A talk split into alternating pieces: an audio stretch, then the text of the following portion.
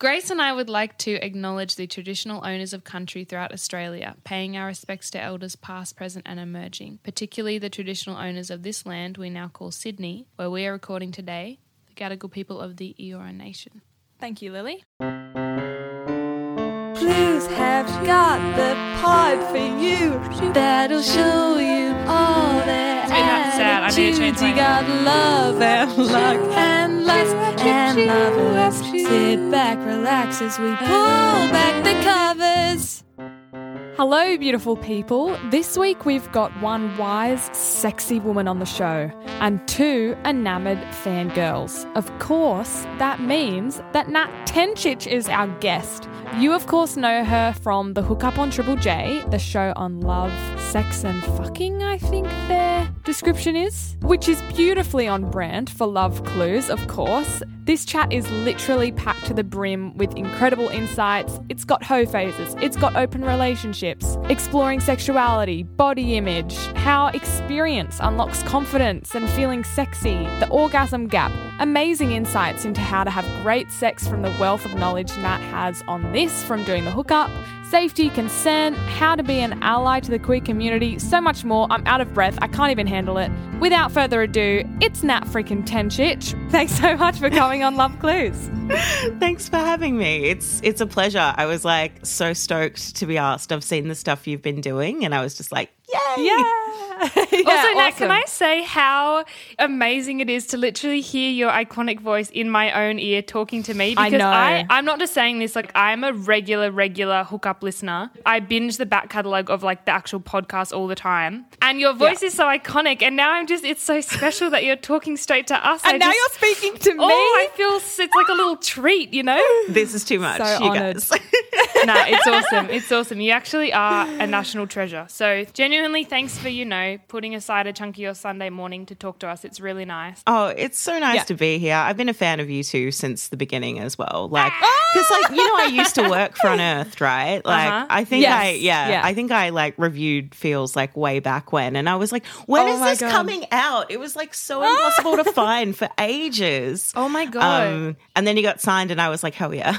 I think that means that you listened to the unearthed version of Feel, like literally, which we then re-recorded like way back. You're like Yeah. one of our day ones. I think it was like in 2016. Wow. And I, I don't think that version is online anywhere now since we re recorded it like Nat, last year it or just whatever. lives in Nat's brain rent free. Wild. I think I probably have the MP3 of it somewhere. Oh, oh, my, God. that gives me shivers. Jesus. I remember we sound like such babies. Like our voices sound so young because I was like 15 or something when we recorded that original version. Holy it's so shit. funny.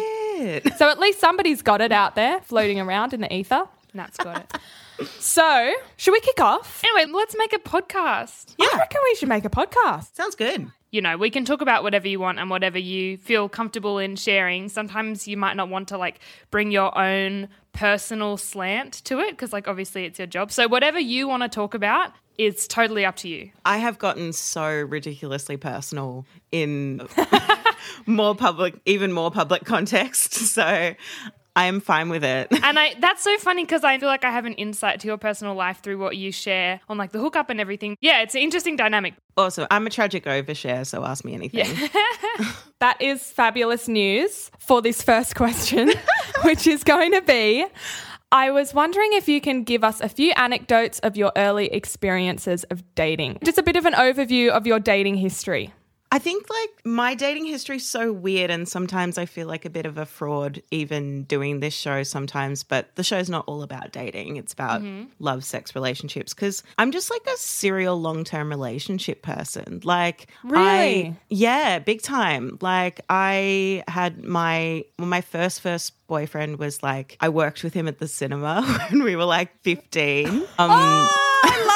That's so wholesome. Oh my God. And we dated for like I think like three months, and then he um we broke up, and then he came out as gay like two years later, which I think is just Okay. like a classic bi woman's narrative, right? Like your first boyfriend's going to be gay. Yeah. I love that. And then my next boyfriend I met when I was like in year 11 and we dated for like two and a bit years, like nearly three years. And it was like a bit I don't know, it was a bit sticky and messy, but like that's how high school relationships sort of are. And we kind of dealt with the transition to uni in interesting ways. But like, yeah, so I was hmm. with him and then I had like a very short hoe phase, like when I was in second year uni. Like it probably lasted about three months. Yeah. Nice, short but sweet. Short and sweet. And I didn't even really go on dates during that time. Like I mostly just like banged friends.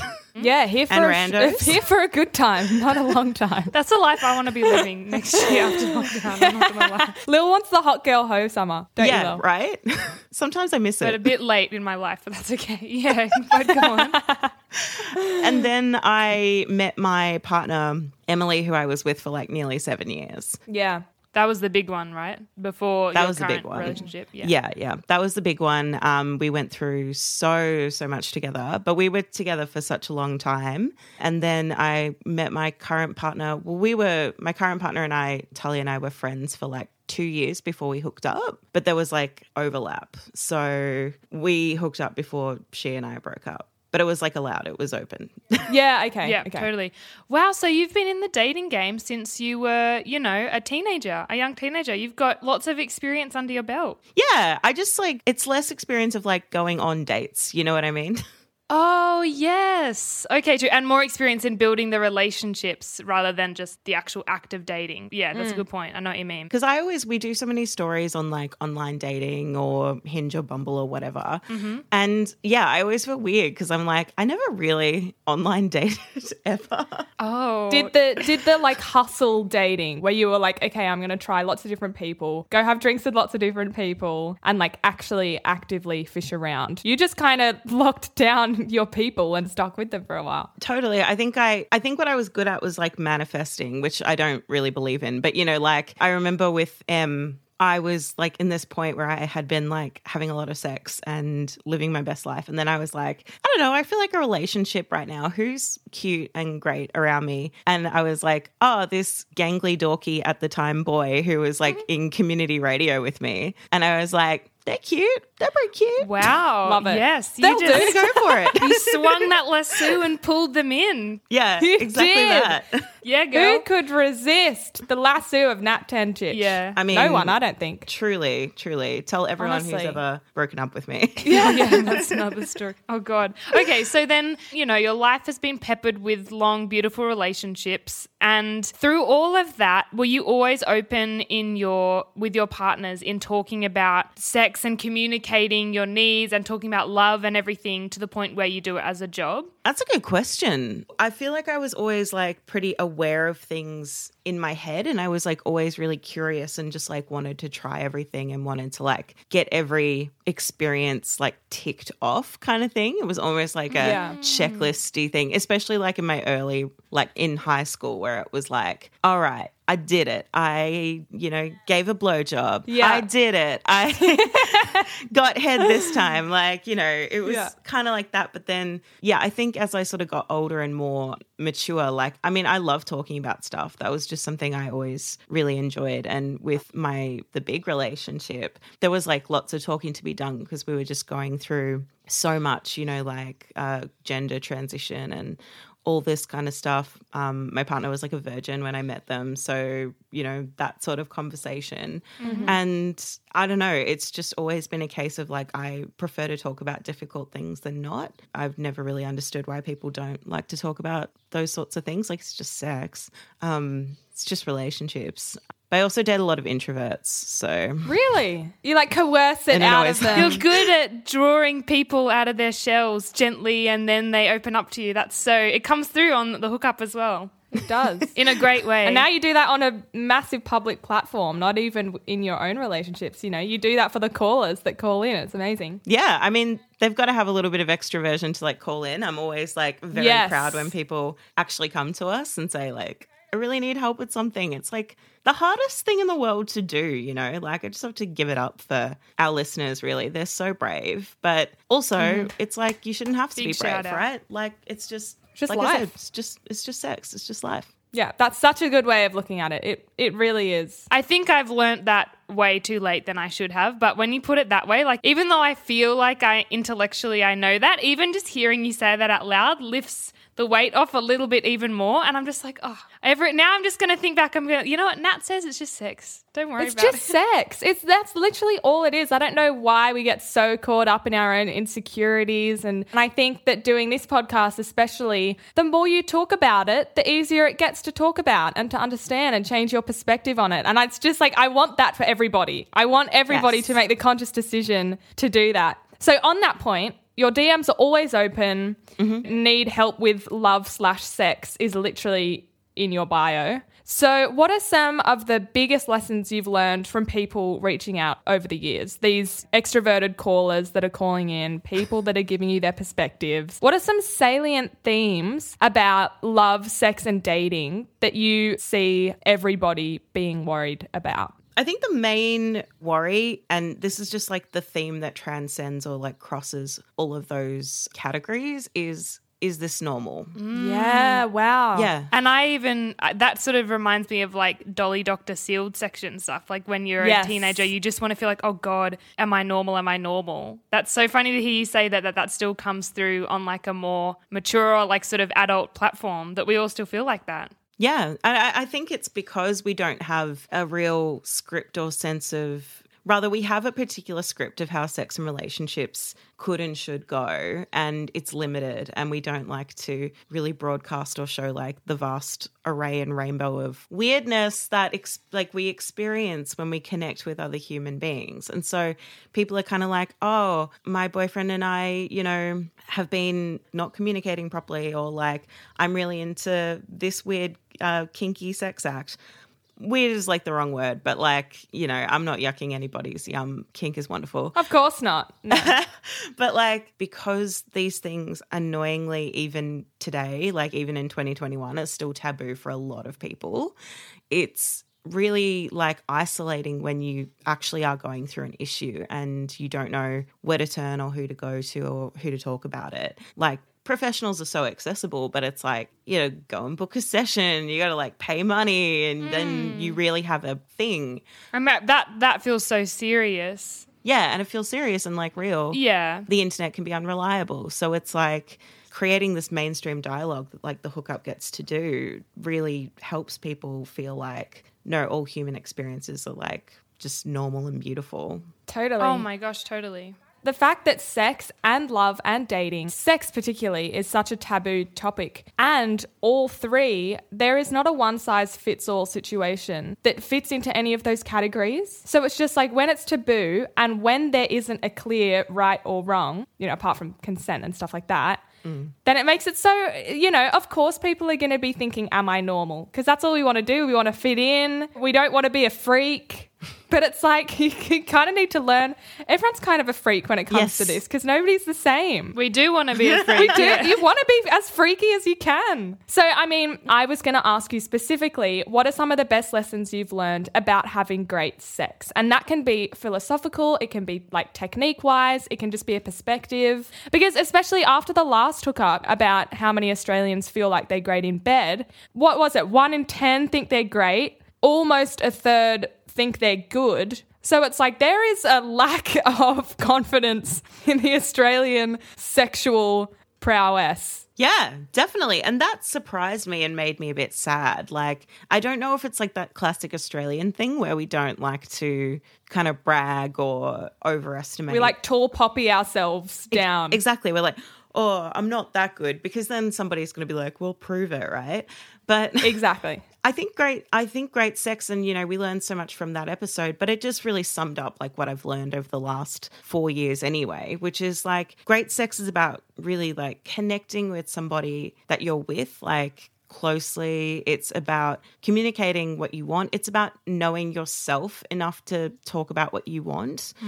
It's about like having the language, you know? Like I did um actually one of G Spot's workshops early last year. This was like Great. just before we went into first lockdown and like we were hand sanitizing everything and it was so weird and everyone was like uh Yeah, it was yeah. nightmare time but like one of the real takeaways from that workshop was that she was doing it with all these other women who had, you know, signed up to learn more about sex. And we did this line activity where we were like in two lines and we had to talk about like what kind of sex we want or what kind of sex we like. And mm. I was being very specific. Like I was like, I like to 69. I like when people go down on me. I like when I use we use toys at the same time. I like trying for multiple orgasms. This is how we do that. And the people I was talking to were so taken aback by my frank language. And were very vague in what they described or like what they said they wanted. They were kind of like, I don't know, I just want to feel, you know, seen or connected or like mm. stuff that I'm kind of like is nice, but you need the toolbox. Like you need the language, you need the vocabulary to talk about what you actually want in the bedroom. And that shouldn't be scary or embarrassing or difficult, you know? Like that should just be part of your sex education. It's so true. And sex is a physical act, you know? Yeah. If somebody's learning how to run, you're not going to say, you just need to feel it. Like, just follow the vibe. Like, that's all very well and good, but you need to know that you need to put one foot in front of the other. You need to lean forward. You know, it's just, Yeah. it's just, you know, unfathomable that we can't have the same confidence when we talk about something that's so human. Yeah, and, and this is why you know in in heterosexual relationships we have the much spoken about orgasm gap, where straight Yeah, women yeah. never get to come because literally because they don't talk to their partners or their partners don't maybe show an interest in talking. You know, like they don't have the language to be like, or or they feel too embarrassed to use the language to be like, hey, you could you put your like finger here while we're doing this and it doesn't have to be shameful or embarrassing. It's it's literally like what we're doing. Do you want to have fun or not? Yeah. Yeah, so communication, actually being straight up, like really connecting and caring about your partner and what is going to make them happy and what's going to give them pleasure. I think a little bit of selfishness as before like knowing what you need and what you want, but like a, a lot of selflessness goes a long way as well. Like Yeah, especially for women, like you said. if everyone's like kind of committing to the energy between each other, like, you know, the pleasure of your partner rather than just, I'm going to sit here and get my O, then you're going to have a much better time with sex. Like, we don't need to come to have great sex, right? I've mm-hmm. had so much great sex where I didn't come. I didn't come during sex for so many years of my life. Mm. It's really only a thing that started happening maybe the last like two or three years. I mean, I think that's almost like can be kind of classic, but like you just have to kind of build that confidence. And I think that's what, yeah, it gets you to great sex. I think that's so true. Speaking of enjoying sex more in that way, and then going back to what you were saying, sort of about the weird and wonderful rainbow of pleasure and everyone's experiences, do you think that as we move towards conversations around acknowledging that there is so much diversity in terms of what beautiful is, or there's so much diversity in terms of what a body even is and can do, do you think that that broader social understanding makes people enjoy sex more? Like if they're comfortable in their own skin? Yeah, 100%. I think self consciousness in your body image is one of the main reasons that um, straight women in particular like experience bad or poorer quality sex. There was like a study, we talked about it on the show kind of early last year. We did a sh- episode called How to Love Your Body for Better Sex because the body image pressures like, oh, do I look, you know, porn starry enough when I'm here in doggy or like, Yeah. do I do I look skinny enough or do my lips look hot enough or whatever it was just such a like anxiety script like running through so many women's brains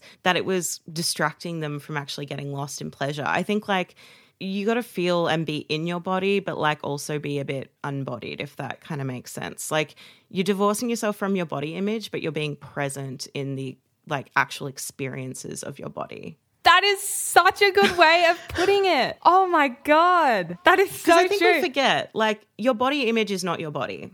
Yeah? yes, yeah. It's like this thing you invent that you project onto your body to, like, help you understand how other people are perceiving you. But it's Wait. wrong, like, all the time. I'm just laughing because Nat's saying, I think we forget your body image is not your body. And I'm there like, "Uh, forget? I didn't even know that. I haven't even, that's never even been expressed to me in that way before. I was like, this is a massive light bulb moment for me. I'm like, wait a second. Yep, it is so true. But I feel like you have a personal investment in that because I know that through the hookup and through your own socials and everything, I think you call it a self compassion journey or pathway. Like listening to the hookup, it might seem like you are literally the epitome of sexiness and confidence because that's what comes through. Obviously, that's what you show the world. But like most people, like most women, I'm sure you've gone on a journey of self love and self compassion. And I don't know. I just wanted to know if you if you wanted to talk about that in terms of your own perspective on how loving yourself more makes you enjoy love and sex and dating and just life in general. I guess. Yeah, I mean, oh god, how much time do we have? Uh, I know, right? Oh my god. All the time in the world. All the time in the world. our relationships with our bodies. Yeah. No, it's oh my god, it's just like the longest and most storied kind of thing because it's like I think I don't I don't know if you sort of feel this way, but I think every, you know, female person and and like trans and non-binary person as well, like but their journey with their body is just so incredibly different. So I like stick on cis women for the moment. But, you know, like I have always had like a difficult relationship with my body. And I think that's just, you know, par for the course for literally every female person I know, right? Like when I was like when I was a kid, my mum was always dieting. She was always like fretting about her weight. You internalize Ours that too. I'm sorry, mum, because she listens to this, but it's true. Just a different generation, but it is really true. And you Yeah. internalize that stuff so hard. Like when I was in year six, I was taking salads to school, right? Like Yeah. and thinking I was I was fat, which I was not. And when you sort of also kind of buy into that, I sort of I think had like I'm going to fight against this as much as I can mentality. In my head, I'm already fat and I'm not like worthwhile mentality. And then like a food is my comfort and I'm just going to like go for it sort of thing. So it's just like this annoyingly kind of toxic combination of thoughts like running through my brain. But when it came to, you know, being my out there self and having sex and whatever, for whatever reason, like my body image just like shifts a gear and I I don't know, like I get a different me in my head where I'm like, nah, I'm so hot. Like, this is fine. Everyone wants me. Wow, that's amazing. So you mean like when you're in the context, a romantic or sensual context, is it almost like an alter ego where you get like what is it like? Is it like a just a boost in confidence thing? Is it an excitement? How does it work? I think ugh, this is hard reality, but I think I find attention validating. oh, 100%. Oh, Give it. preaching to the choir over here, big time. We're literally making a podcast for no real reason. I'm like, love me, world. I Oh, love the sound of my own voice. It's bad. but but I think I think it was this thing where it was like, oh well, if if somebody's paying attention to me, or if I'm like getting danced with at the club, or if I'm like out on a super cute date, or if I matched with someone on an, on an app, then it's like, well, then somebody thinks I'm hot, so mm-hmm. I'm just gonna roll with that energy for a while, you know. So I must be hot. That's Yeah. honestly, yeah. Well, someone yeah. thinks I'm hot, so I must be hot. Like, why deny reality? Yeah. But when you're by yourself and you're kind of stewing again in the like battle between your body image, your real body, what you think you should look like, what you actually look like, I think that's where it becomes more of a challenge. And like for me, you know, I've always had these issues and it's always been really difficult. I've always been like on and off dieting or on and off like trying to be like, oh, if I'm more, if I'm skinnier, will I be more successful or more valid or whatever. Mm-hmm. Which I've kind of just learned that I have to let go of because all it does is like take up space in your brain and hold me back. Like, this is like a bit of a segue, but like one of the things I think about all of the time at the moment is just like when you're on your deathbed, you're just going to regret how many hours you've wasted worrying about your fucking body. Like, I could not agree Yeah. more. Nah, Honestly? I relate to that so much. And I think, like, I'm 25,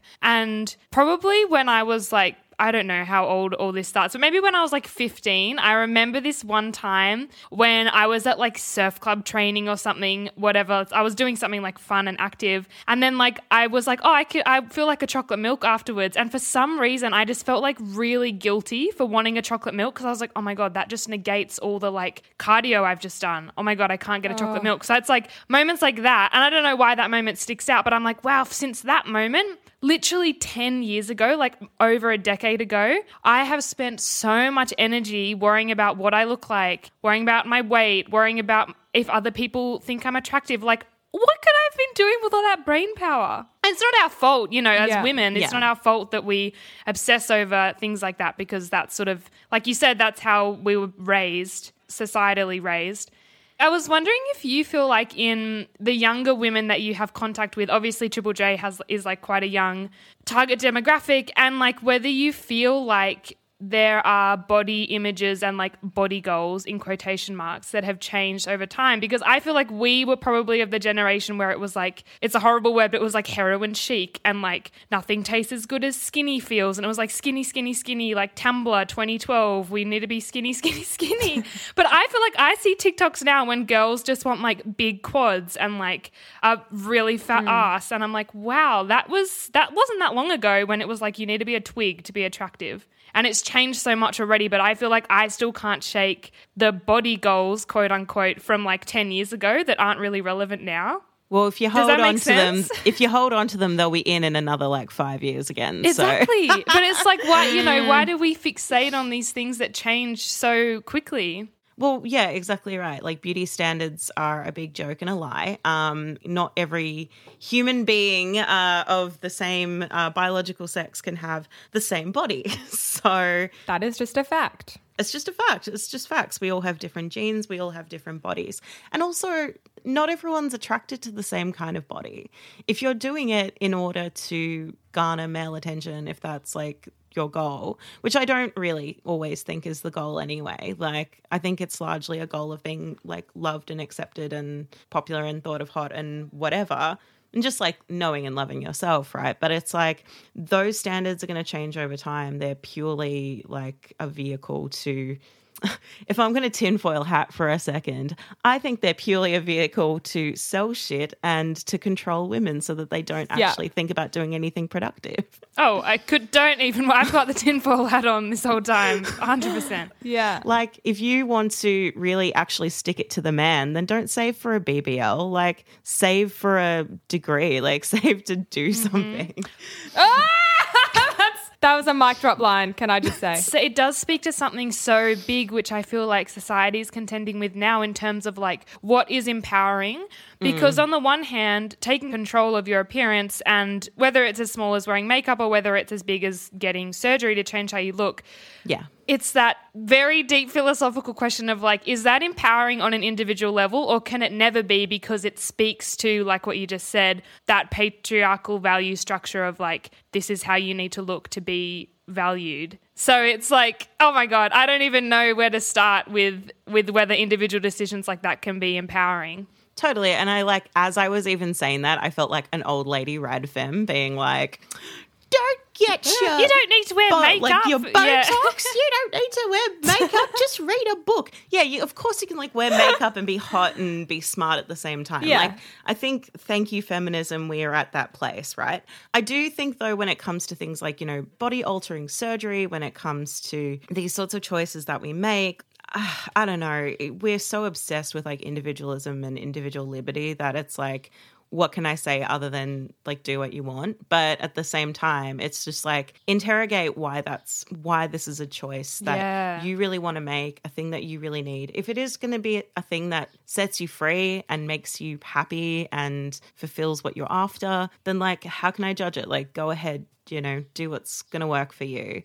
But I just kind of am like, if you let go of some of that stuff. Like if you just find your image and your bliss and your confidence in your own way without the pressure of what everyone else is telling you is attractive. Like BBLs or whatever are a trend. Like getting the Kim Kardashian ass and the huge quads is a trend. Like you said, it's not what everyone wanted to do in like mm. 1999 to 2005. Like it won't be what everyone wants in the latter half of this decade. So, are you doing this because you're feeling like, oh, yes, I am dysmorphic and I need this body to feel really me? Or are you doing this because you are seeking that kind of validation that you think only that kind of body is going to give you when it's like, actually, you're valid. Like, you're just valid the way you are. You know, you don't have to do shit. Like, one of my favorite self compassion lessons slash phrases that they sort of tell us is it's like, you literally don't have to be anything other than yourself. Do you think your cat like stresses about being anything else? Like, Oh no. my God. Your cat just loves being a cat. It has no purpose. it doesn't have to be productive. It just lives its life every day and it's valid and lovely because it exists and you're the same. Big time. and I mean, Be a cat, massive Right? cat energy. that is why I love following people like you in like the media and content space because like you just said, yeah, people can make individual decisions about, you know, let's use the BBL trend as an example. They can make individual decisions to change their body, but you know, when I see an influencer posting their bikini pics having like had body modification surgery, I feel like, oh god, well, I'm never going to be able to afford to do something like that. Yeah. Like my body doesn't look like that. Oh god, why do I want to post a photo where I'm just like hanging out, having fun in a bikini? Okay, I'm going to put the Paris filter on all my Instagram stories. You know what I mean? Like it just it becomes I just mm-hmm. I just love people like you who are just way more open and And challenging the standards. in terms of like what you talk about and how you make all these conversations so accessible to people, especially on a platform like Triple J, I just think it's so amazing and it really fuels my soul. And you've like, yeah, you've taught me how to think and how to talk about these things within myself. And it's, I'm so grateful for it and for your work. It's really beautiful. Me too. Oh, thanks, guys. You know, even outside of the body image and self love sphere, you also do so much educating, not only around sex and dating and everything, but also around inclusivity, the queer community, you know, consent and safety. So, what are some of the most important messages from that realm of your work that you'd love for people to understand? Well, I think, first of all, just number one off the bat, consent is the most important thing about sex. It's the most important thing that we can teach when it comes to sex. It's going to truly solve a lot of things, and consent is really not complicated at all. Anyone who tells you it is, is doing so for their own means. Believing consent is complicated helps the people who don't want to ask for consent. It's really So true. it's really easy and it's really sexy actually. Let's just like normalize asking before we kiss people or do anything. It's really hot. Yeah. Yeah. When it comes to safety, one of the most important lessons is just like, I mean, we all learned about safe sex in high school. I feel like I'm hardly like the first person to be like, hey guys, guess what? A I think you'd be surprised. we all know our sex education was Oh, quite that's dismal. true. That's true. That's why the Hook Up exists. Yeah. Uh, exactly, exactly. yeah, I think like when it comes to safety, it's like, uh, you know, one thing that just like completely fucks me up, like, is how many people aren't using condoms right now.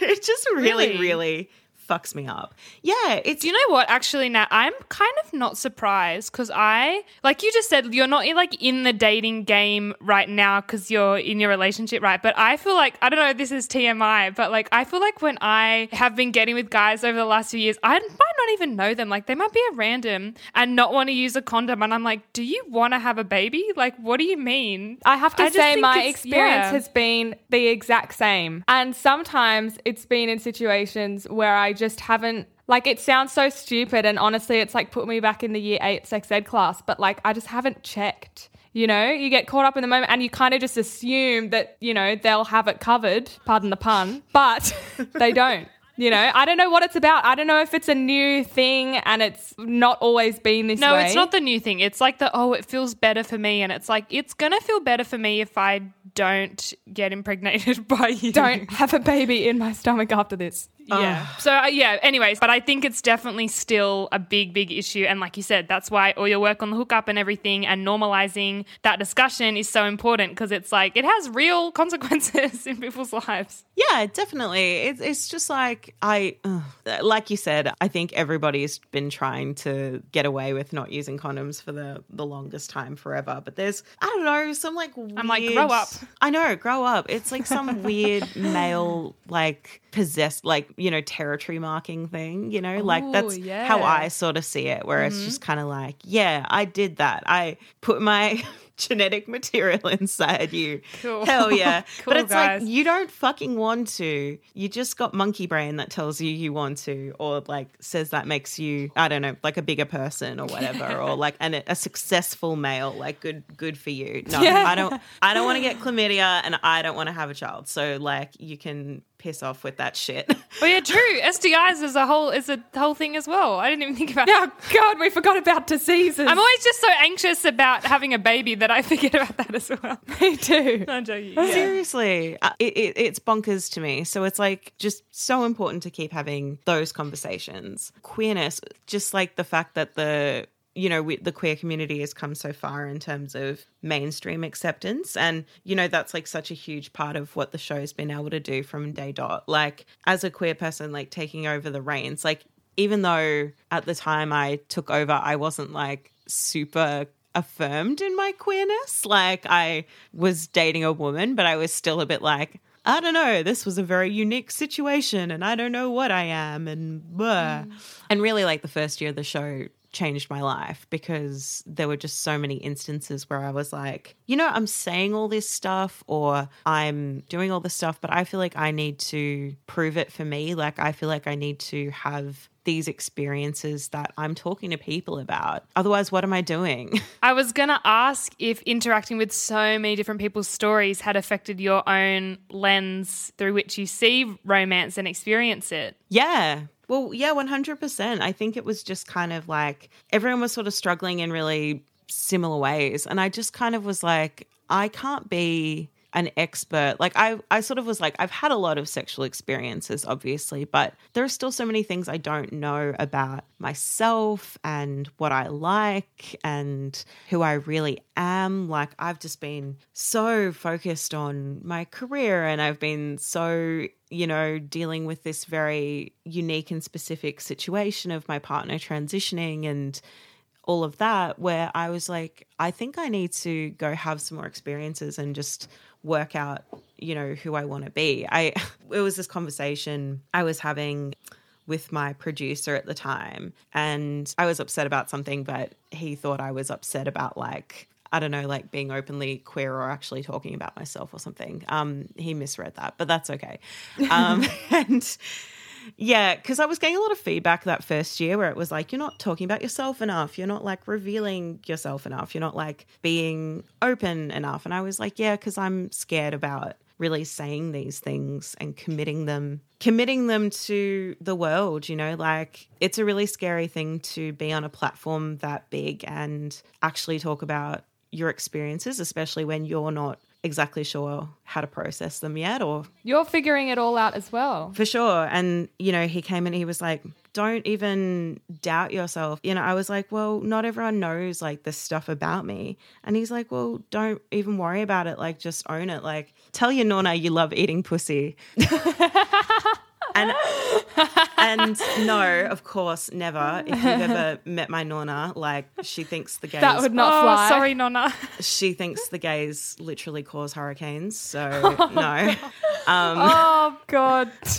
but I, but I had that moment where I was like, well, I don't know if I like eating pussy because I've never done it before. Like, and you don't have to have every experience to know you're bisexual or pansexual or whatever yeah. you know, and to be assured in that. But there was just, I'm just speaking personally, like it was just a thing that I was like, well, I don't feel like I truly know or can speak on this with authority without having had the experience or done that. So I had this whole period like was open with my my girlfriend and yeah, and did that. And then I was finally like something I had unlocked in me where I was like, okay, like I know what mode I'm supposed to be on. Like I've I'm doing it. yeah, Yeah. I'm, I'm doing it. I, I got to know like a true part of myself. And I think like that authenticity has then helped listeners that have called in and, and been a part of this. Like I had an amazing time speaking to a young listener for our like how do you know if you're bisexual episode, who I think we gave her a fake name. So I can't remember exactly Yeah, what fake name we gave out. her Yep. yeah, she was like, I don't know. Like, I think I like girls, but I'm not sure. But I've only ever been with guys. But I'm thinking about like opening up my um, Preferences on preferences Tinder? on Tinder. Exactly right. Oh And- yeah. Yeah, and like hearing her, there were just like so many classic narratives of like doubting your own experiences or pushing down things that didn't fit like this narrative that you'd sort of come to know, or just kind of saying things like, I don't know, I guess everyone's a little bit gay, right? And it's like, well, No. Kinda, but not really. Oh my gosh, that feeling Yeah. when you think something's quote unquote normal because everyone experiences it, and someone's like, um, no, like not everyone's brains work like Yeah. that. And you're like, oh, I've got some unpacking to do. but also just feeling valid Yeah. enough to explore that. It's like, okay, if I've been attracted to one person of the same sex, does that mean that I can pass the test and I'm allowed to open up my preferences on Tinder? It's like, of course you can. You need to explore every little facet of your mind and your emotion. It's like, Totally. And so, coming back to that point of inclusivity, it's amazing that we are now much more inclusive of queer people and queer society broadly and on the whole. But I think, like, the queer community, I think very understandably has some walls up about, like, I don't think it's intentional gatekeeping, but sometimes it just sort of feels like, you know, you hear these dialogues among queer people a lot of like, I don't feel queer enough, or I don't feel trans enough, or I don't feel blah, because you're not like the perfect picture of like somebody marching at Mardi Gras or whatever. But the thing is, it's like, Every single queer person is valid, no matter how your queerness manifests. If you feel like you're queer, then you're queer. Like straight people don't feel like they're queer. Like, Exactly. Oh my gosh, that's something that I feel like we've tried to navigate the conversations in this podcast with like complete openness and the unabashed opinion that gender is a spectrum, sexuality is a spectrum, but it's also like if you are straight, like I feel like I know in my heart that I'm just a straight girl, you know, I don't want to be sort of stepping over any boundaries where I feel like I'm appropriating anything from, like you said, the queer community because understandably there are those gatekeeping moments because it's like maybe you think to pre-lockdown when it's like all the group of like straight girls go out to gay clubs because they just think it's fun and like it's cute for a night and it's mm. like well that's just not really how it works you know like you can't just put that hat on for a day and be a tourist. I'm speaking, I've seen from my experience, like I just feel like that as a straight person, I want to be so open to all those experiences, but I never want to act like I've ever felt oppressed or disadvantaged by my sexuality because I haven't. Yeah, it- it's difficult, right? Because I think being an ally is like such a hard question always, right? But like, I think people ask, like, why is it LGBTQI, whatever? Like, why do we have an alphabet mafia?